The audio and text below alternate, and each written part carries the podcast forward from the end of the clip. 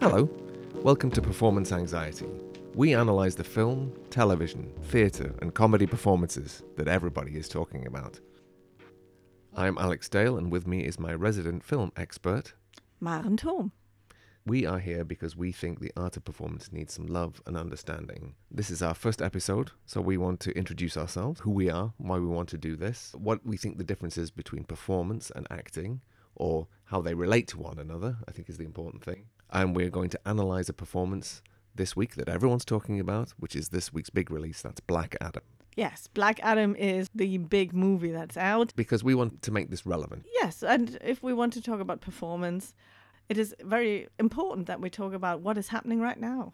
Absolutely. So the question, I think, is first of all, who are we? So you are Dr. Maren Thom, which means you have a doctorate in film theory, right? I do, yes. but you're also more than that. Tell us more about yourself. Uh, yes, I don't just do academic stuff. My background is in theatre. I have been an actor, I have worked in the theatre, I've worked as a director, casting director, producer in Germany. So you have practical understanding as well as theoretical understanding. My love for performance is out of a professional appreciation for it. it. I love performance. it's my As do I. Uh, So the way I see our relationship is that you're bringing a lot of expertise here, and my job basically is the everyman in our in this in this in like this it. relationship. No, no, no pressure.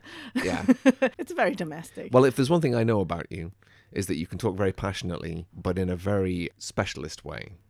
And I want to make sure that I'm pulling out from you what you mean. That's very kind. Um, and I'm very happy to talk to somebody who is admittingly a non-specialist. I'm an idiot. You're a fan. You're a fanboy. I- I'm a fan. I'm the what do they call it? The audience um, substitute. yes, you're the bouncing board. Yeah, the protagonist. I'm the protagonist. You're the big other. okay, our first question is: What is the difference between performance and acting? What is performance particularly? Why do you want to pose these questions in this way? to cut a long story short, I'm interested in performance, or I love performance, because I think it is performance where meaning is made. So let me explain a bit more clearly. Martin Scorsese famously said the difference between an actor and a performer is that an actor doesn't care uh, if the audience likes him, whereas the performer performs for the audience which is a very interesting distinction between the- two, but I don't think it's that easy. It's I- not always clear that It is not always clear. because actors can perform. Yes. So I think for us, it's useful to understand acting as when an actor assumes a role as a craft, So these are skills, techniques that you can learn to a degree. whereas a performance is done something done for an audience. Okay. So an actor often becomes a performer when he does something for an audience. Then it, the acting becomes the performance. Is it fair to say something that I've heard said before? Performances are made in the editing room. So performance is not purely acting, but it's also stuff that's happening around an actor. So it could be music, it could be costume, it could be the writing, the, all those kind of contributing factors that come together to make a piece of meaning. Yes. Uh, most of all, it's probably casting. Okay.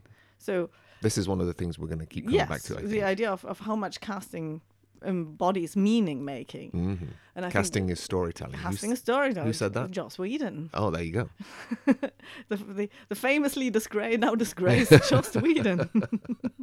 but, you know, We're going to be quoting a lot from disgraced people. Yeah, the more disgraced, the better the quote. Yeah. Um, but, you know, he, he's a fabulous storyteller. So there's. So he knows what he's talking about. Yes, and not just that. I think it's worthwhile to delve into his takes on performance and storytelling. And you can see, I think, judging from his body of work, that he knows how to cast, or at least he knows how to get people in how to cast. well, he knows that performance Yes. is where meaning happens, and if you cast the right person for something, that's already half the work done for you. I think really getting to the heart of what we want to talk about on this Yeah. kind of podcast. So, so myths like, oh yeah, any actor can play any role. Yeah. yeah, you know, that's a big one, I think. That you hear that a lot. Yes, you do, but of course that is not true because casting the right person for your project will entail the meaning that you want to convey. hmm Did you see recently? I think it was on Facebook. There was a very good casting call sheet. I think for Pulp Fiction, and they went through all of the people. If you can't get this person, Oh, yeah. get this person. You can't get this person, get this person. So of Tarantino's wish list for exactly to play. Tarantino's wish list. so John Travolta was very low down on that list, but now we can't imagine anybody else doing that role. It's a thought experiment. You know, you switch out an actor, and you can see how the meaning of the whole thing changes. Yes. And this is why we're interested in performance and not just acting. Yes, and I think this is also very interesting. We want to talk about this because I don't think you know people talk about performance in this way at the moment. My impression of kind of discussions around performance, acting, casting, all of these things, they get very mired in identity politics. They get very instrumentalized. People want to achieve social goals through artistic projects. And it's not really fair. It's not very good politics and it's not very good art. What we've already seen is that casting is meaning making. So if you have debates about who should play what kind of character, or this person cannot play this kind of character, you already can see that people f- know that this is important. Yeah. That meaning is conveyed through casting. Not any actor can play any role. Meaning is conveyed through casting. But what the problem here is is that both sides seem to be talking about the correct kind of performance. Now, you say both sides here, like there's an opposition going on. Do you feel that's really the case? Well, you will always have two sides debating what is the correct way of hmm casting, representing, of meaning making, so Okay. to speak. So one side will say, oh, this is not a historically correct casting, or this character could never be played by a black person. These tend to be in the minority, though. These kind of, it's a quite a conservative way of approaching art. Yes. On the other hand, there's people who want to correctly cast in another way. So they would say, oh, this is not politically correct cast. It conveys so much meaning. We need to use performance as a means to bring about social change, which I think is a burden that no artistic project can actually take on without being Philistine. I mean, the the tired examples that always roll around are fucking James Bond and Doctor Who. Sorry, let me try that again without swearing. the tired examples that roll around that everyone might pick up on is uh, James Bond and Doctor Who. It's like who's going to play these people, and are they?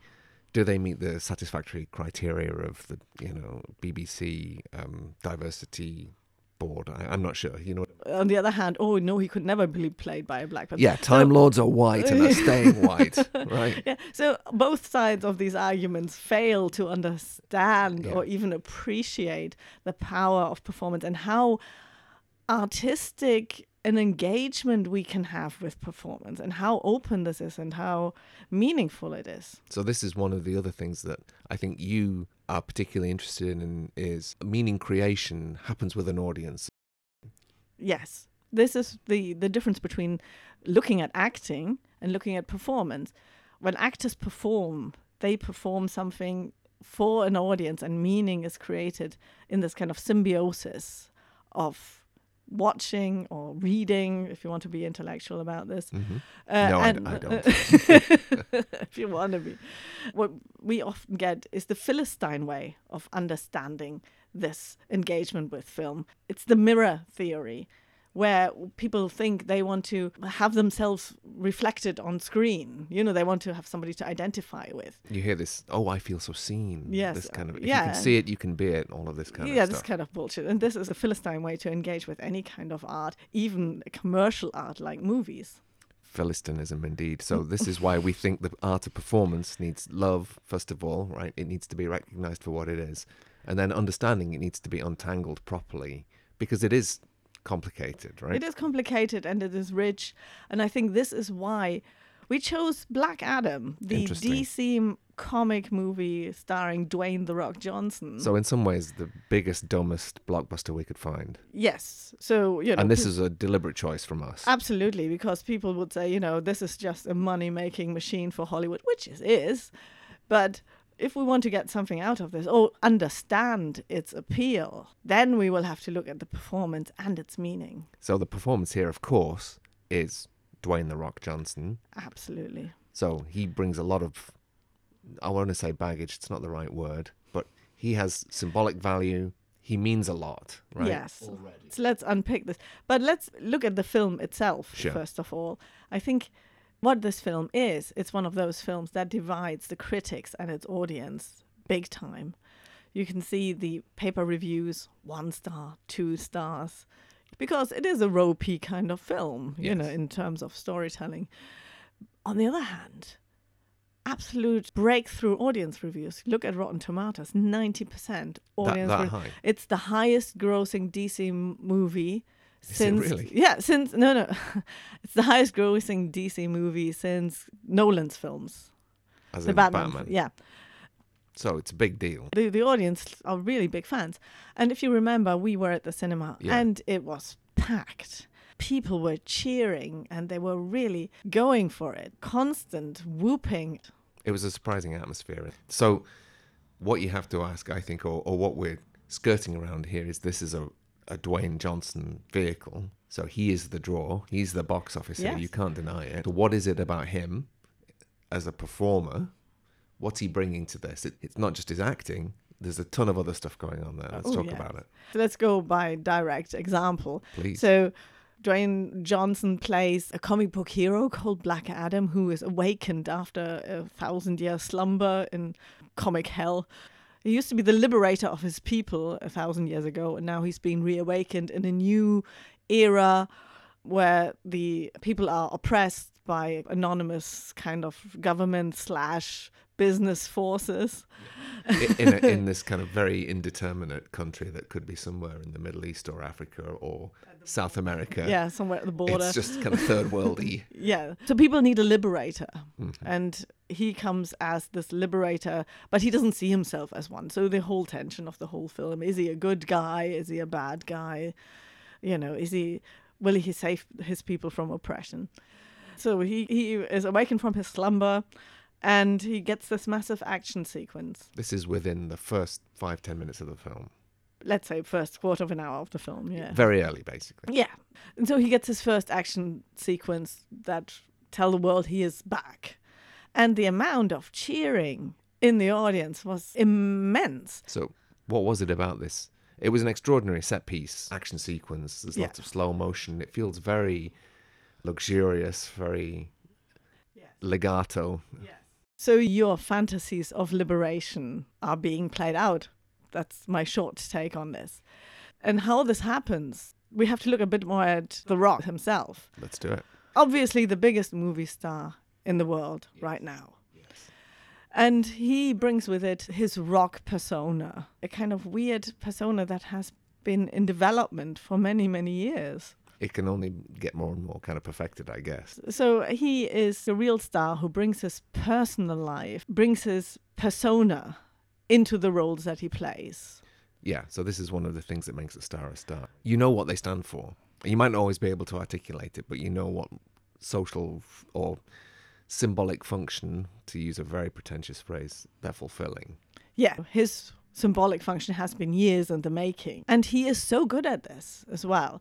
We all know he stands for family man, doing the right thing, taking no shit, being invincible, Looking after yourself, looking after your family. putting in the work. putting in the work, being a good guy. And you can literally see this kind of persona from the world he comes from, which is wrestling. hmm So, you know, everybody knows that he used to be a professional wrestler. And in the world of wrestling, you have this term called kayfabe. I'm not familiar with this term. It is the concept that you keep the persona that you have. You know, wrestling is, is all about these kind of good guys versus bad guys, and they have these feuds against one another. Each wrestler has a character. Each wrestler has a And character. has to be an immediately identifiable cartoon, you know, caricature. Exactly. Yeah. They've got weird names like Fart the, Man. Yeah, the Destroyer. Yeah. Um, and so Mr. on. Briefcase. I mean, he was called The Rock. Yeah. Yeah. Sorry. Mr. Briefcase would be my wrestling. Um, but uh, you, you know that they are they've got names. You know their Yeah. faces and their heels. Faces are the good guys. They are stand for American wholesomeness, patriotism, family, and then you've got the bad guys, the heels. You Right? heel. Yeah, they're, they're nefarious. They're underhand. They, They, Sly. they're sly. They, they get booed, right? And kayfabe is the concept that you keep your persona even outside the ring, to not break the illusion for the audience. The Rock famously grew up in a wrestling family. So the, the concept of kayfabe, keeping up your persona constantly. His dad was a wrestler, right? His dad was a wrestler, yes. Growing up in a world where you're where you have an onstage persona, but that becomes a constant in your life. They've made a TV series about young rock. It's all part and parcel of the myth making. It is. So this kind of established persona is manifested in all the films that he's done so far, but especially in this TV sitcom he made about himself. It's a comedic look at his youth, but it is on the other hand, it really establishes his persona making. But that comedic take is part of his persona. He, he's self deprecating. Absolutely, because you have to be. If you're such a big guy and you're literally invincible, you have to be approachable at the same time. You know, he loves every chat show he's on. They show this picture of him dressed in a very 90s looking outfit with terrible stonewashed denim and a bum bag. and he and he bloody loves it Oh, because yes. it's all part and parcel of his charm. Yes, and uh, you know he keeps kayfabe up now in this kind of faux feud with Kevin Hart. Is it Kevin Hart? Yeah, it's Kevin Hart. You know they have this faux feud Okay. going on. This is the whole persona he took over into his movie career. The Rock famously started out as a good guy, and then he did a turn. He turned heel. Really? Yes, he I turned heel. I didn't. I know very little about wrestling, but I know that he did this famous turn and joined the League of Notorious Wrestlers or something, whatever they were called. But so he turned heel, he turned bad guy, but he was still really popular. And this kind of turn of The Rock that established his popularity, even as a bad guy, really comes into its own in Black Adam because this is a film where you have The Rock and you don't know if he's a good guy or if he's a bad guy. It's absolutely the conclusion of his persona. It is his persona manifest that has been building up over these years. And he brings with it 20 years of this persona. So it's we think he's a good guy 99% of the time, but there's still an element of doubt there. Like he still has something dark potentially. Yes, so his darkness is still something that we can join in. And here we come back to the idea of how performance creates meaning in Black Adam through The Rock. Usually people don't want to see themselves on screen. This is not how it works. The way we enjoy something on screen or we create meaning out of it is by not identifying with it in a kind of passive way, but we use the persona as where we can bring ourselves into the narrative. The Rock is the liberator, but he's also not 100% creepily good. He's he's endowed, but he doesn't take no shit either. Can we just can you just say that again? He's endowed because it sounded like he's endowed. Like Oh. he's got a huge penis. Leave that in. It's good. he's both. You know, he wears a very tight suit. Please. Um, so the way we identify with a character is not through, you know, I want to be him. This is my role model. So there's a very facile understanding at the moment. Like you need to see yourself in a very identitarian way. Yes. It has to I have to be the same gender, color, sex, age. Yes. So you don't identify with a, somebody on screen through uh, through your own identity. What you do is enjoy the stuff that they stand for in what philosophers call interpassivity. That means you outsource your enjoyments as well as inadequacies onto what you see on screen. Right. And The Rock gives you, with his persona that is so laden with meaning, a platform through which you can enjoy your own desire for liberation, being funny, loving a family. Through omnipotence, I think. Omnipotence, yeah. So Black Adam is a character who's literally omnipotent. He's like Superman. Particularly in this first section of the film, Yes. is a, a hymn to omnipotence, basically. They throw so much firepower at him tanks, helicopters, grenades, missiles, soldiers. He's absolutely undefeatable by a whole army, essentially. Yes. And so it is quite meaningful that in this day and age, our fantasy of beating our own impotence to be active politically, socially, are played out by The Rock. He does this for us. So, how we identify with things on screen is not through ourselves, through our identities, it's by outsourcing our needs and wishes onto the platform that is presented by the screen or the state. In this case, it's the screen. Yeah, and in this case, it's The Rock. So we are all man, woman, child. We all can enjoy omnipotence, but also the, the doubts. We can enjoy the contradictions that come with this. What you're offering is a Marxist take of The Rock with its manifest contradictions. un- unashamedly, yes. I'm being flip. I'm being a little flippant. I think what you're Yeah. actually offering is trying to understand what is enjoyable about this in more than just a superficial way. There's something deeper and more satisfyingly psychological that we can explain it through looking at the performance of this. And so we can deduct from this that there's a gigantic need proven by people's love for The Rock. It fulfills a desire that there is in everybody, not just young men or people who wanting to be The Rock, but to me too. I, I found myself enjoying the freedom his omnipotence brings me. Is it worth thinking about that for a minute? So I can imagine that the criticism would be that it is quite. It could be read as a very teenage boy fantasy. I can defeat tanks, that kind of stuff. But there is a need in everybody to want to defeat tanks, right? Taken to its logical Ta- taking to its logical extreme because the enjoyment of power is not something that is enjoyed by identity. It's enjoyed by human beings as such especially human beings who are powerless. And so many people feel powerless at the moment. This is why this movie and the rock as a star speaks to so many people right now He's rich in fantasy. as he has got a literally a huge body that gives us a way where we can project our own desires and needs into him. He's a vessel. He's an enormous vessel. Yeah, but it, it's a vessel of me. It's a meaningful vessel. We want to invest ourselves in him. Yes. In conclusion, what can we say about Black Adam? What can we say about The Rock? First of all, would you recommend Black Adam as a film to go and watch it in the cinema necessarily? Yes, I would. You know, grab yourself some popcorn and enjoy. Enjoy your own enjoyment of omnipotence. Fair enough. I think I would be more circumspect. I think it's it's an indulgence. It falls off very quickly because, in spite of the appeal of The Rock, it's just too mired down in too many storylines. Well, you have to give yourself the freedom to enjoy this kind of performance. I think loads of people don't give themselves this freedom. They think it's an indulgence. I think this is the materialist take that we need to think about for a second is people have to stump up a lot of cash to go to the cinema.